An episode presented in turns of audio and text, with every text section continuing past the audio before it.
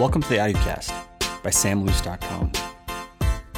Episode 11 How do you reopen your kids' ministry after COVID? You have to start by understanding that this situation is unlike anything we've ever faced as a church or as a nation. Never in the history of the church has there been six to eight weeks where the church has not gathered. How do you go from online services to meeting in person again? How you come back will depend on your site regulations, your, your church's policies, your leadership team. What I'm suggesting here are the steps that our church is planning on implementing in the coming weeks and months.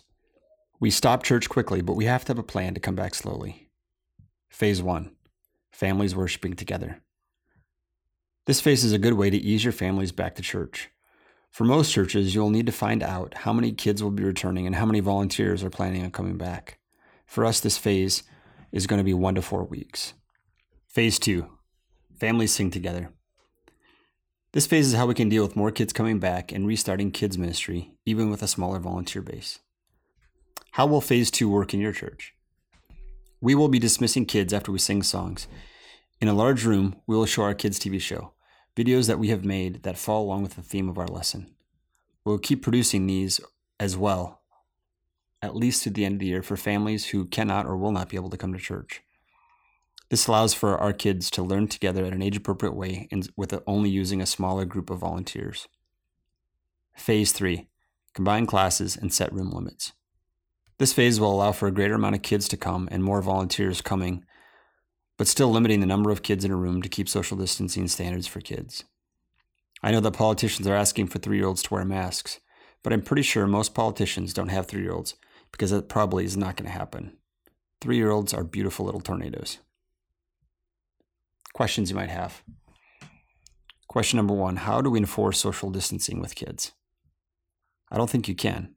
For us, we're going to try to, to do it through limiting class sizes, but I don't know if you can and I'm not sure the long term ramifications of drilling social distancing into kids is good for them or society in long term.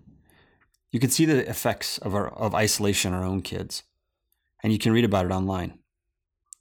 From the website noisolation.com, they said this When a person is socially isolated, as is the basic human need, the body will perceive the situation as a threat. During the time of the active stress response, the brain will release multiple stress hormones to protect the body from danger. The release of these hormones is needed for the person to react towards the current stress factor and resist the possible harm. However, the body cannot release these stress hormones and protect the body from stressful situations for an unlimited amount of time. Having an active stress response over an extended period of time has been proven to increase the risk of developing cardiovascular disease, elevated blood pressure, infectious illness, cognitive deterioration, and mortality. These are the physical consequences of being prone to stress over time, and they are typically experienced even into adulthood. Question two What can we do to help kids that come to church? Love them, clean the surfaces that they, that they come in contact with before they come and after they leave, give them normality in a world that is filled with stress filled chaos. Kids need to know that there is life after COVID. Zoom isn't forever. Kids need a place that's safe, but they also need hope and they need church. And they need the church to be and to do what the church has done for 1800 years run to those who are hurting. We want to make sure we do everything we do to, that we we need to make sure that we do everything to take seriously the situation that we're presently in. But as we reopen, we must ask ourselves, what is the price that kids are paying? A generation of kids is growing up with more anxiety than ever. How can the church serve kids?